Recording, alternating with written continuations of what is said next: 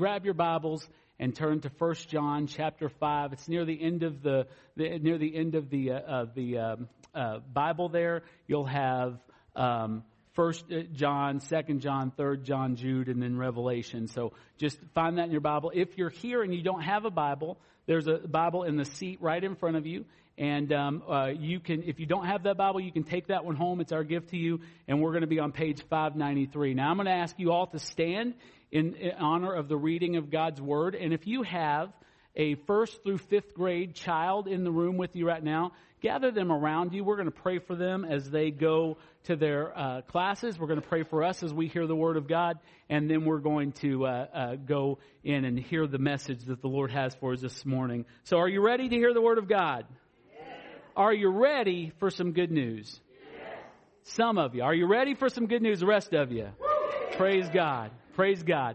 So let's pray for our kids. Let's pray for ourselves, and then we'll get right into it. Father, I thank you, Lord Jesus, for the opportunity to provide fresh bread, fresh, fresh water, Lord God, of the Word of God for our children.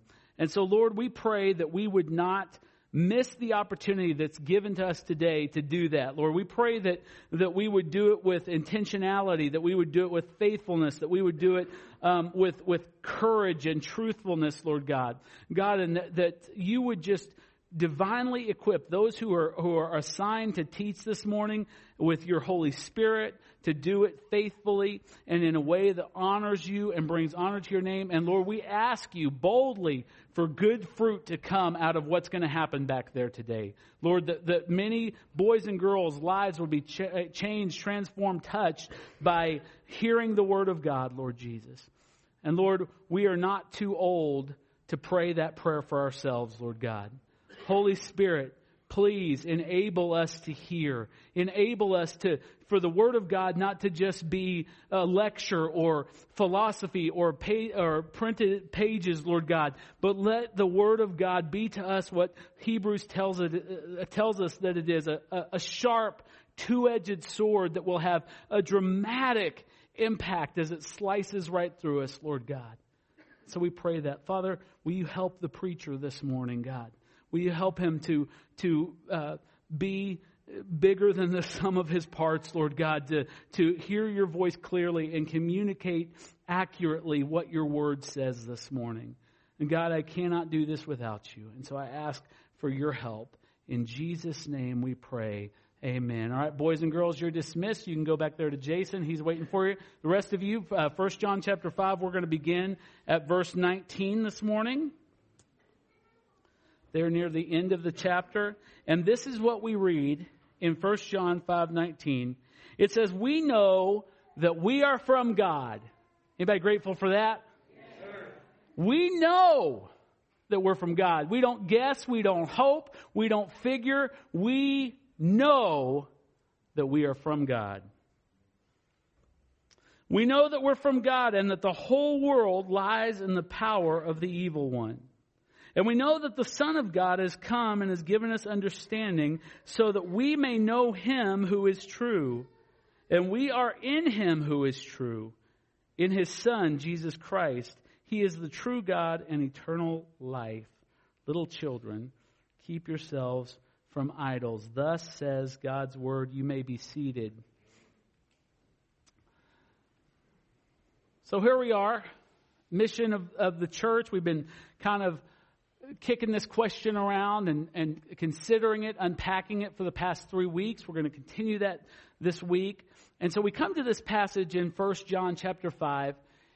And, and this passage is kind of a summation. It's it, John is summing up the content of this, of his first of three letters he wrote in the Bible. Now, we know that he also wrote the Gospel of John, which is the life story of Jesus. And he wrote the book of Revelation, which talks about um, the, the culmination of God's kingdom. Um, but the main purpose of First John, the main purpose, is to help people know whether they are or are not truly biblically in Christ. And, and so that's what John is trying to help us with. He's trying to point out some things. In fact, because of this goal, John uses the word know, K N O W. He uses the word know twenty-eight times in this little bitty book. twenty-eight times. Now, usually you find it in phrases like, we know, or that we may know, or you know. It's a book that seeks to give the readers who are reading it either a constant assurance of where they stand in Christ, or the clarity to see that they are not in Christ at all. Some examples of the tests he lays out are found in passages like First John two twenty-nine, where it says, if you know that he is righteous. Now, how many of you know that Jesus is righteous? Amen.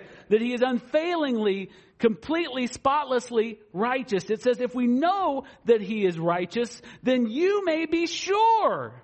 Like that? Yes, you may be sure that everyone who practices righteousness has been born of him. What is John's point? His point is that people who are engaged in habitual, unrepentant sin have not been born of Christ. Amen. That's what he's saying.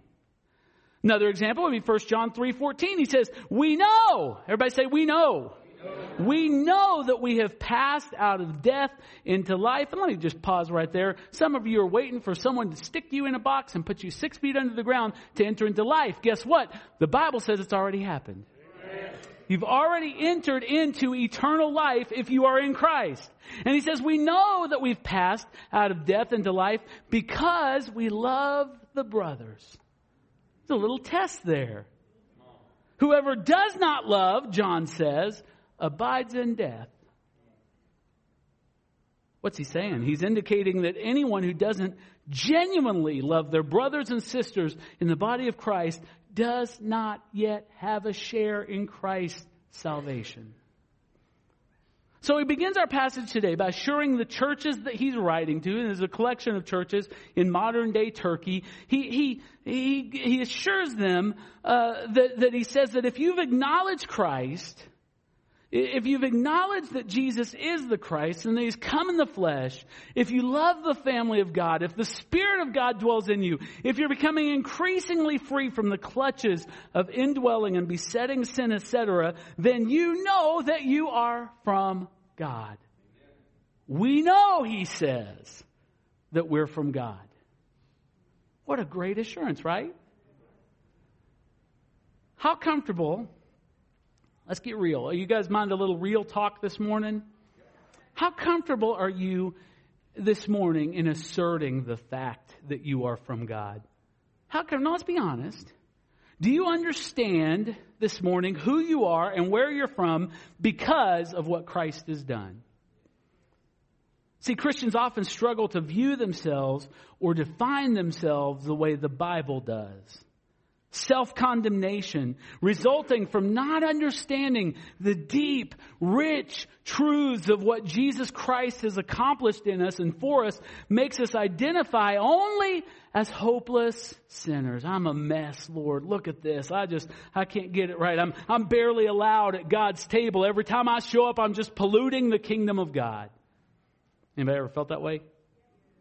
Honestly, have you ever felt that way?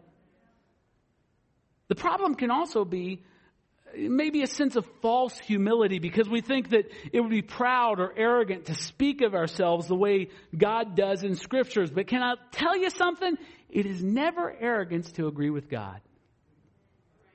Let me say, try this crowd.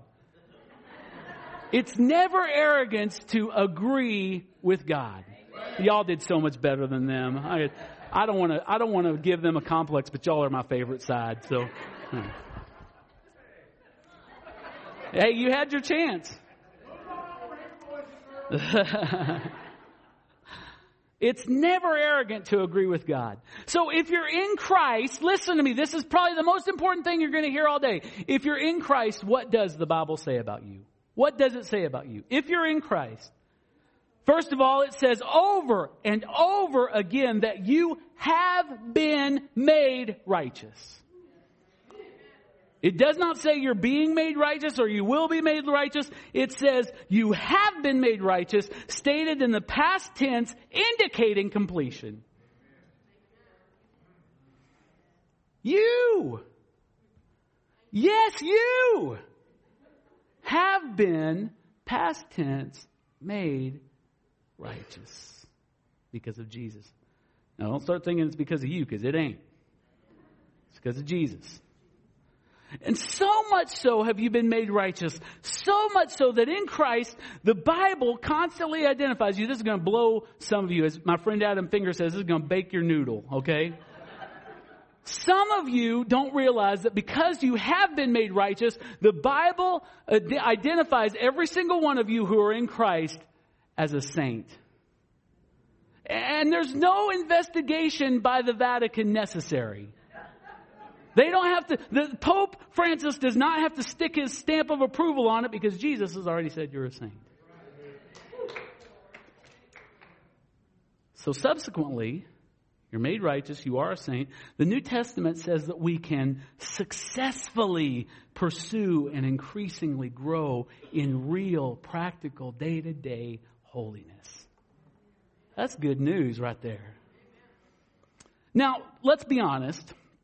Let's go back to some real talk. Is that how you have seen yourself this week, righteous, a saint, growing in holiness? Did you roll out of bed thankful to the point of spontaneous worship that you have been declared righteous by the broken body, the shed blood and resurrection of Jesus? When you got up and looked at yourself in the mirror, did you realize, did you celebrate the fact that you were looking into the eyes of a saint? Did you marvel as you considered how you are actually becoming more and more like Jesus, more holy, more set apart for Him with each passing day? Did you celebrate the fact that you are from God? Well, if you didn't, if you didn't, can I suggest that perhaps one of three things went wrong? First of all, perhaps you couldn't come to these conclusions because you are not truly a believer in Christ. Therefore, the Spirit of God, who cannot lie, couldn't give you any assurance of something that's not true. If this is the case with you this morning, if you know, then you're a knower that you are not a follower of Jesus, no matter what you might have done religiously at some point in your life. If you know that, or if you're just desperately unsure, fix it today. Become a follower of Jesus. I don't know how, Mark. I'll help you. Pastor David will help you. Any of these people who love Jesus will help you. Just let's talk about it today. Let's finish out. Let's do some business with God. Be declared righteous today. Or, secondly, I suspect this is true of most of us. You've truly believed in Christ, but perhaps you've listened to the voice of your own imperfections. Maybe you've listened to the voice of the devil instead of embracing the reality of who God has made you in Christ. The Bible says we walk by and not by. But see, I, when it comes to this matter, I look at myself and I go, man, what a rotten scoundrel he can be sometimes. I cannot be righteous. So that voice of my own imperfection tells me, oh, yeah, nah, you're not from God. But that's, it doesn't really matter because there's a book here that says that God made him who had no sin to become sin for me so that in him I might become the righteousness of God.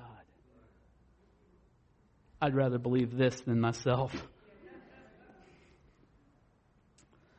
If this is you, if you have these voices and and, and constantly drawing you to embrace away from embracing the reality of who God's made you in Christ, repent today. Repent. Yes, it's sin. It's sin. It's not only not arrogance to agree with God, it's sin to disagree with Him. No, we don't like that. This is a democratic society. We all want to vote. You don't get a vote. Jesus is right.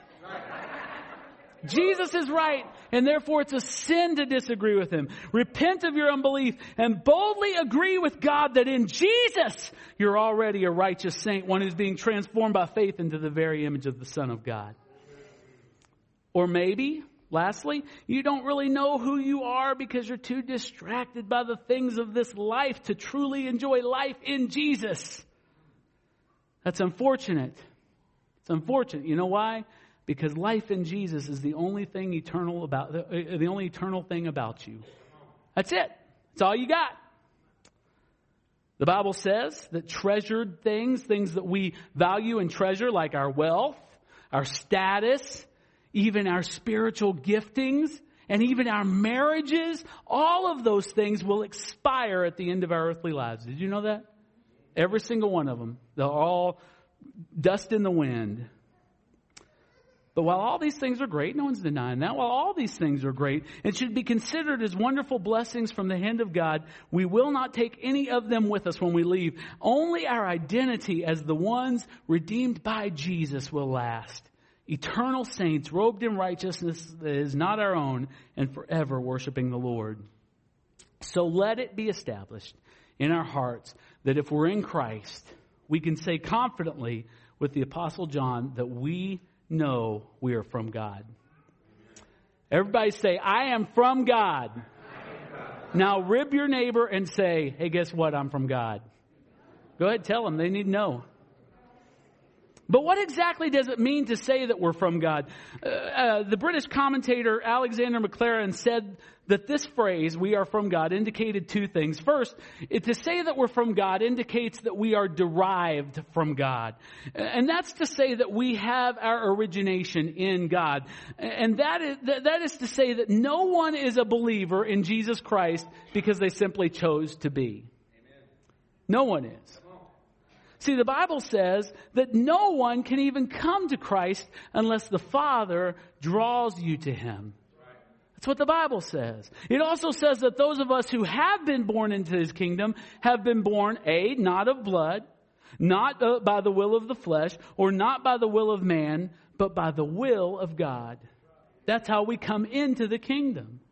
This means, I'm going to shock some of you. Some of you are going to uh, are going to think that this is heresy, but I'm telling you it's true. That means that not a single solitary soul in this room or on this planet has ever found Jesus. Amen. Come on. Tell the truth, save the devil. I got to tell you this. Man, where would we be without Paul Brooks? I'm telling you. I guarantee you it wouldn't be near as fun to preach here. So with, you know, I mean, I, Paul, I forgot where I was, man. Come on now. Thank you, man. Thank you. So no one ever found Jesus, ever. The truth of the matter is, I don't want to shock you, but you weren't looking for him.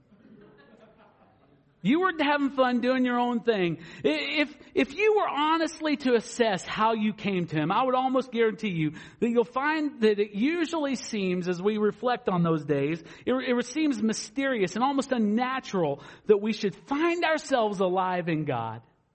How did this happen? Remember who you were? And now who you are?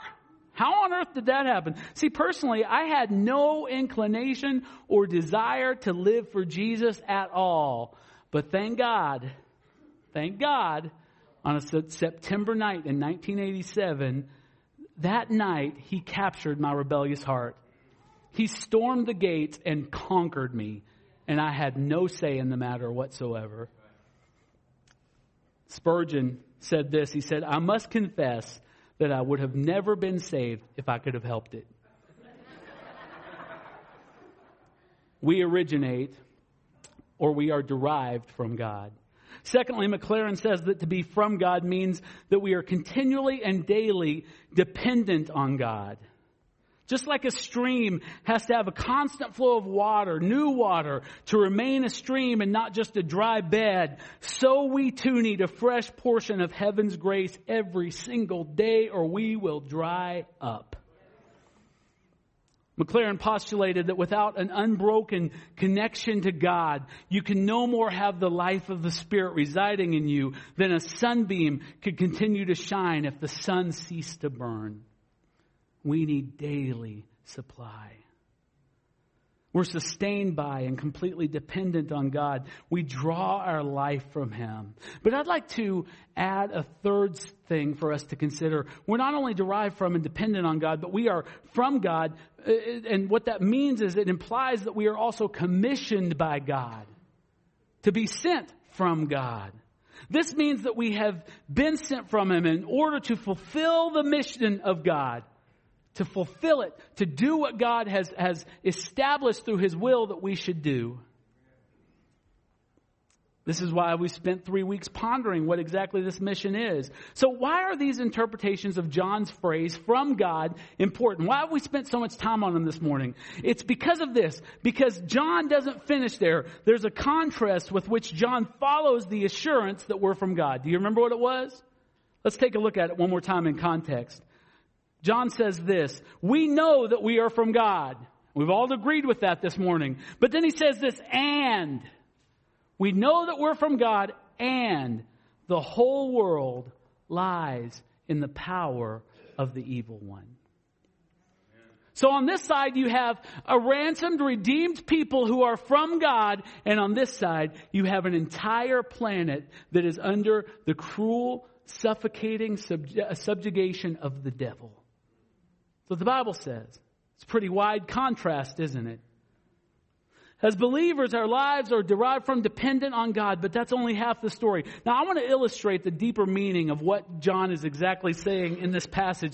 So I want to look at a fascinating story that's found in Second Kings chapter six and seven. It kind of overlaps there. It's page one seventy-eight in your Bible. Um, I'm going to just kind of briefly describe it. We're going to take a we'll look at one little verse in there, but go ahead and open it up if you want to see that and, and um, try to find, you know, kind of the story we're talking about. So here's the situation in this story. Samaria, which is Israel's capital, you'll remember that the kingdom was split, and the southern kingdom where Jerusalem is was Judah. The northern kingdom was Israel, uh, and, and, and Israel's capital was Samaria. And so this capital city of Israel has been besieged by the nation of Syria, and it would, lasted for quite some time. It, it, it resulted in severe famine, and they had res, and they resorted even to cannibalism in this story. The people of the city of Samaria are frightened, they're discouraged, they're despairing for their lives.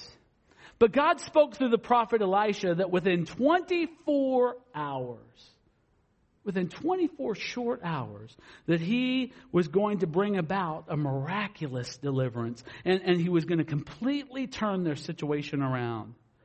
Well, sure enough, sometimes, sometime the very next day, God sends the sound of a great military force approaching into the enemy's camp. And the Syrians hear this sound, and they think that Israel has hired a couple of foreign armies to come to their rescue.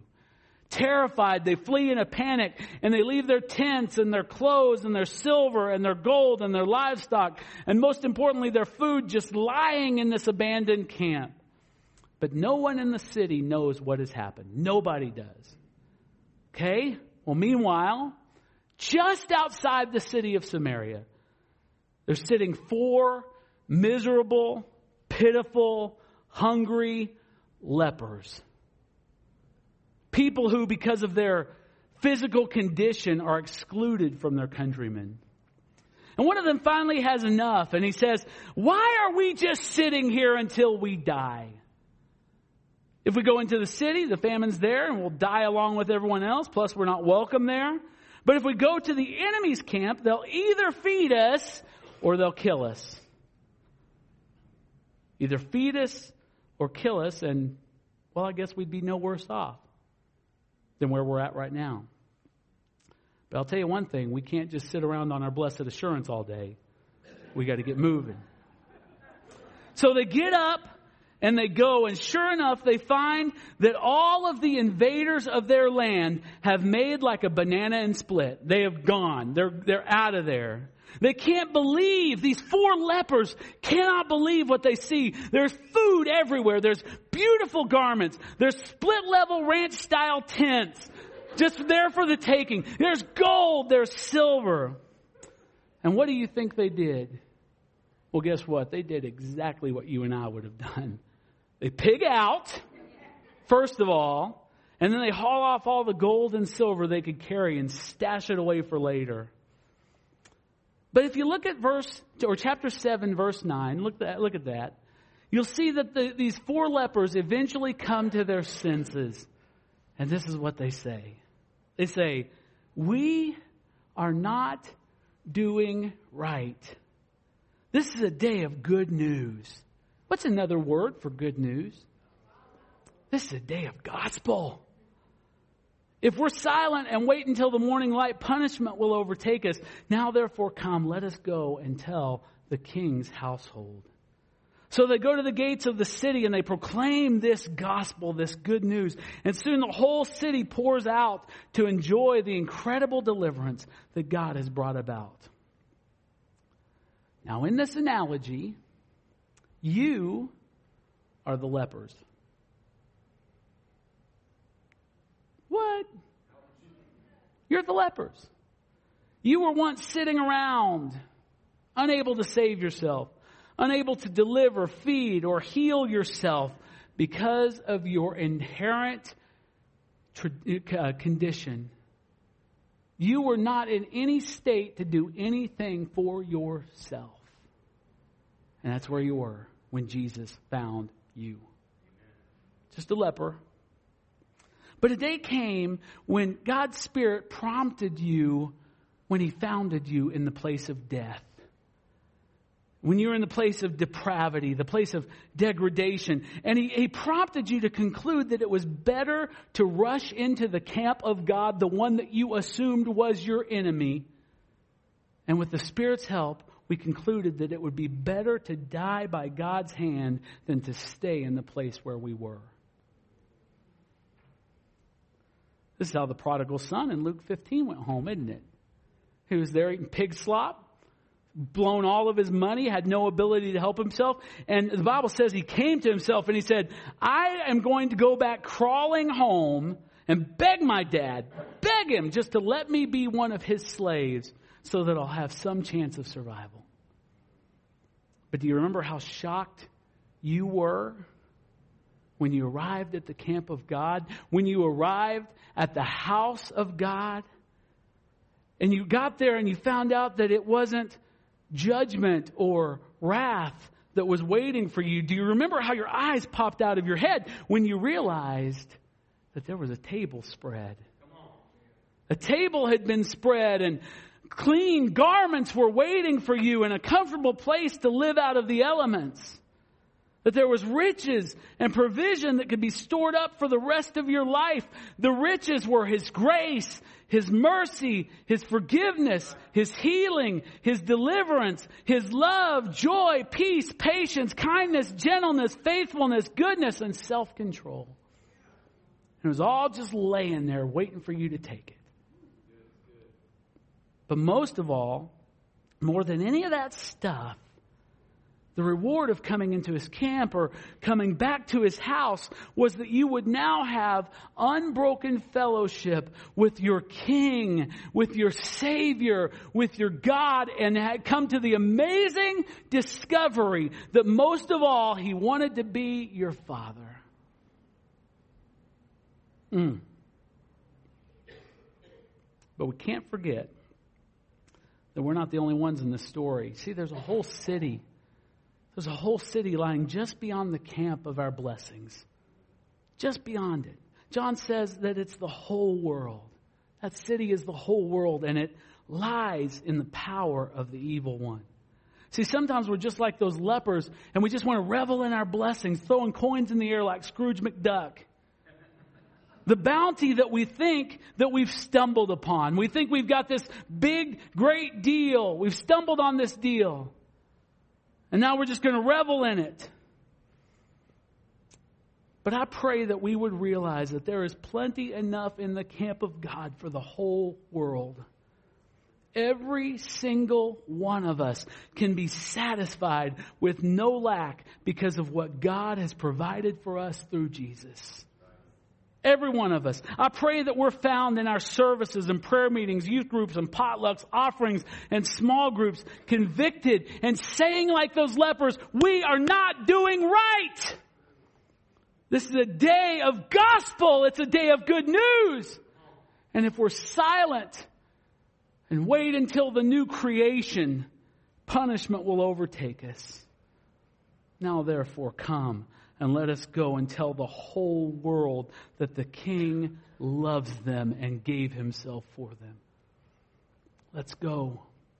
Consider deeply what it means that the whole world lies in the power of the evil one. It means that darkness reigns in the domains of this world that are not submitted to the lordship of Christ. It means that in the realms of politics, the media, technology, education, religion, et cetera, not always, but often the church has made poor responses to this truth that the whole world lies under the power of the evil one. For example, the church is often huddled defensively, just kind of gotten together, scared to death of the world. We're so afraid that the world is going to corrupt us that we rush into our churches as if they were holy hideouts, and we lock the doors and pray for the rapture to happen so we can just get out of here. The world can go to hell as long as we're safe and unscathed. It's not good. What we're doing is not right. Do you imagine Christ's church? Listen to me. If you've been a holy huddler, do you imagine Christ's church to be so fragile to justify this level of fear and timidity? Do you think we're that fragile? Do you think that the bride of Christ is so prone to adultery that we have to lock ourselves away?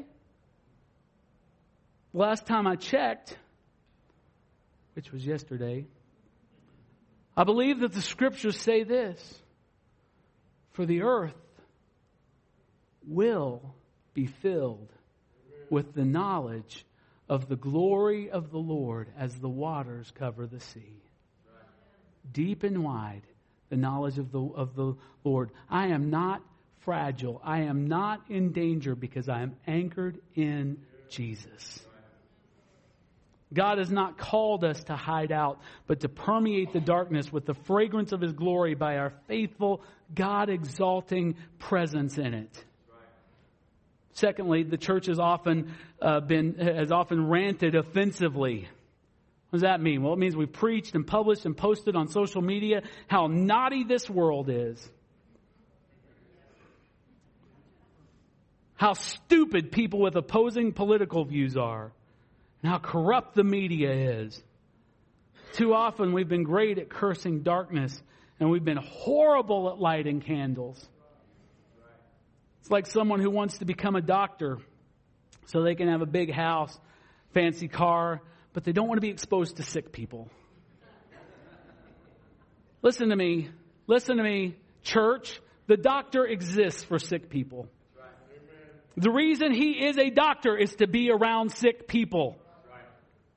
They are the reason that he gets the benefits of his job. But haven't we sometimes reveled in all the benefits of the kingdom while complaining about all the spiritually sick people that are that are the reason we exist? Come on now. That world's going to hell in a handbasket. Yes, that's the point. That's the point. Exactly the point. And who's going to help them? Who's going to tell them that? Jesus said that we are to be the light of this world. Why? Why did he say that? Because guess what? It's a dark place. When I light a candle in my well-lit office or in my home, all it does is provide more light in a place that already has plenty. But if I light, a, if I light a, a, a candle in total darkness, there may still be plenty of darkness, but the light will always overcome.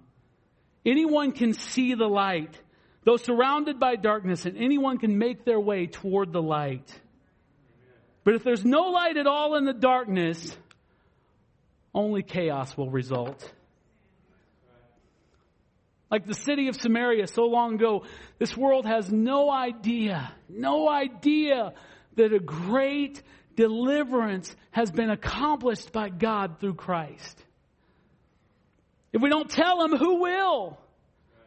Jesus said, but you, but you, everybody say me. But you will receive power when the Holy Spirit has come upon you, and you will be my witnesses in Jerusalem and in Judea and Samaria and to the end of the earth. And all believers must approach this truth in two ways, globally and locally. So what is our responsibility as the church globally? According to the Joshua Project, which is a missions research organization, listen to this. Don't, don't tune me out right now. Listen carefully to what I'm about to tell you. According to the Joshua Project, a full forty-two percent, forty-two percent of this world is classified as unreached. forty-two percent. That means that they live in people groups where less than seven percent of the population has even been nominally reached with the message of Jesus Christ. Let that sink in. three point two billion people worldwide have never or only minimally heard the story of Jesus. three point two billion. Did you know that eighty-one percent of Muslims, Buddhists, and Hindus have no contact with one single Christ follower? Not one. There's no one in their circle that could share this news with them. Well, Mark, come on. Now, that might be sad, but what could I possibly do about it? What should you do about it? A lot, actually. There's a whole lot. I'm not guilt tripping. It's just true. My prayer for our church throughout its history, however long God gives us, is that some of you would leave your homes, leave your jobs, and that you would just sacrifice the American dream and go to the forgotten people of China and India and the Muslim world, and that you would absolutely trust God to provide for you to do so. I, I pray that we as a church would stop infecting our children with consumerism and selfishness and teaching them that a good job and a secure future is to be their most prized possession. That we would demonstrate ourselves for them what it is to treasure Jesus Christ most of all and encourage them to follow Him, follow their King into the darkest corners of this world to bring the light. Even if it meant for them to die a martyr's death. And we, we t- turn our kids over to the military. It's a noble thing to do. I don't, I'm not complaining. I'm not anti-military. But, but the thought of our children going to a Muslim land and dying for Christ causes us to go into a full-scale panic. Why? Why? Which is more glorious? Which is more glorious? Maybe something we can do is that instead of making a pilgrimage to Florida to pay homage to a cartoon mouse, we could gather our families up and go on mission trips with our children and let them see what's happening on the other side of the world. Probably cheaper. Since we're talking about money, that we would invest our wealth to send the message out instead of buying just one more convenience to lull ourselves to spiritual sleep and deafen our ears to the cries of the perishing. And let me tell you something. If I ask the question, how many of you in this room are rich?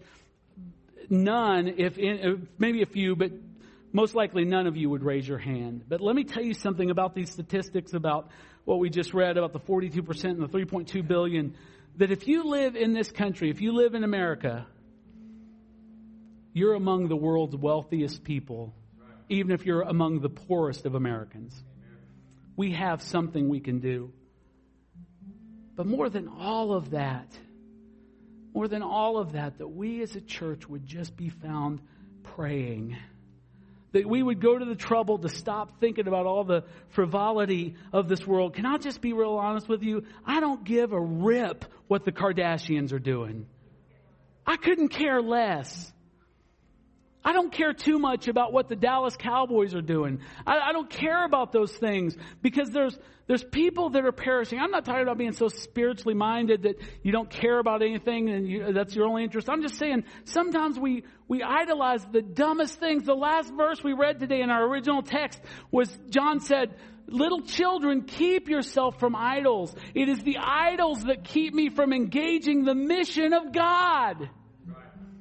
That's my biggest That's the biggest flaw. The reason I'm not reaching more people is because I'm too busy doing other stuff. It's going to just slip through my fingers in eternity. that we would pray, that we would take the time to adopt people groups and nations to daily bring before God. Do we still believe that prayers to our Father are sufficient to topple evil and advance His kingdom? Yes. Do we believe that? I don't know how we can call ourselves Christians if we don't. Now listen, I acknowledge that not all of you will or can or even should go permanently to other regions of the world, although you have to you have to concede that all of us can and should give generously, pray fervently, and, and even consider taking short-term mission trips. But if you stay here, you still have a responsibility locally. Amen. Every one of us. No one's off the hook. Next week, I'm going to wrap up the series by hopefully giving you some step-by-step strategies from Jesus, from the very lips of Jesus, on how to connect with your friends and neighbors, with Christ, how to connect with them with Christ as the central intentional focus. Anybody interested in that? Amen. But th- this is the week. Next week is the week that will have the biggest effect, that will have the biggest effect on most of us. It's where we'll consider things like witnessing and cultural engagement and even church planning and things like that. But before we do that, I want to leave you with one more scripture. Grab your Bibles. Turn with me to Romans chapter ten. And ask yourself as, as we read this in the presence of the church and, and God, if this has any implications for your life personally. Look with me at verse fourteen.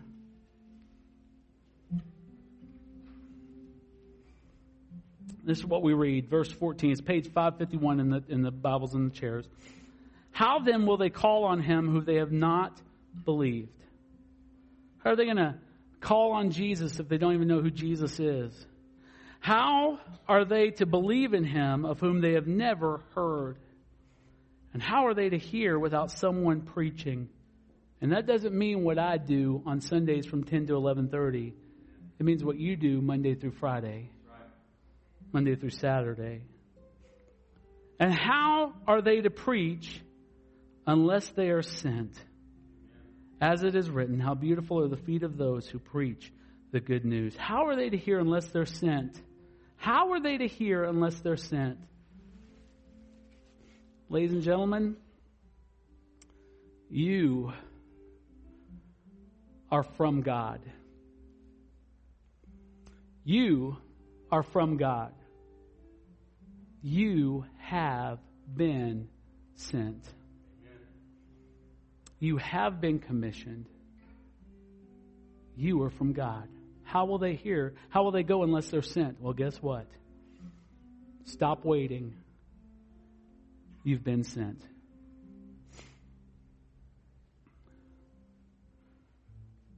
Bow your heads with me. Father, I, uh, Lord, this is one of those messages so difficult to preach because I, like I encouraged this earlier, I'm so aware of my faults, my failures, my shortcomings, my missed opportunities, God. And God, it breaks me to think of that. It breaks me to think about the, the people that in my years have not heard your glorious name, your wonderful story, your incredible gospel, because I have not had the courage to proclaim you boldly. Or worse yet, God, the people that haven't heard because I have been consumed with other things that are passing, that are temporal. Lord, I just want to ask, and I invite any of you to ask as well, but Lord, I just want to ask for your forgiveness this morning. I want to ask, Lord God, that you would reorient my life around the bold and constant proclamation of your good news. What I have been doing is not good. This is a day of good news. And if I wait, if I wait, till the morning sun of the New Jerusalem, then all I can expect is punishment. But God, you've sent me. I am from God. You have sent me now to go and proclaim your gospel in my world. So, Lord, will you just equip me, enable me, convict me so that I might do that, Lord God? Help me, Father, because I won't do anything. I won't change without your help. Help me, Lord. Help us all, God, to be what you want us to be. It's in Jesus' name that we ask. Amen.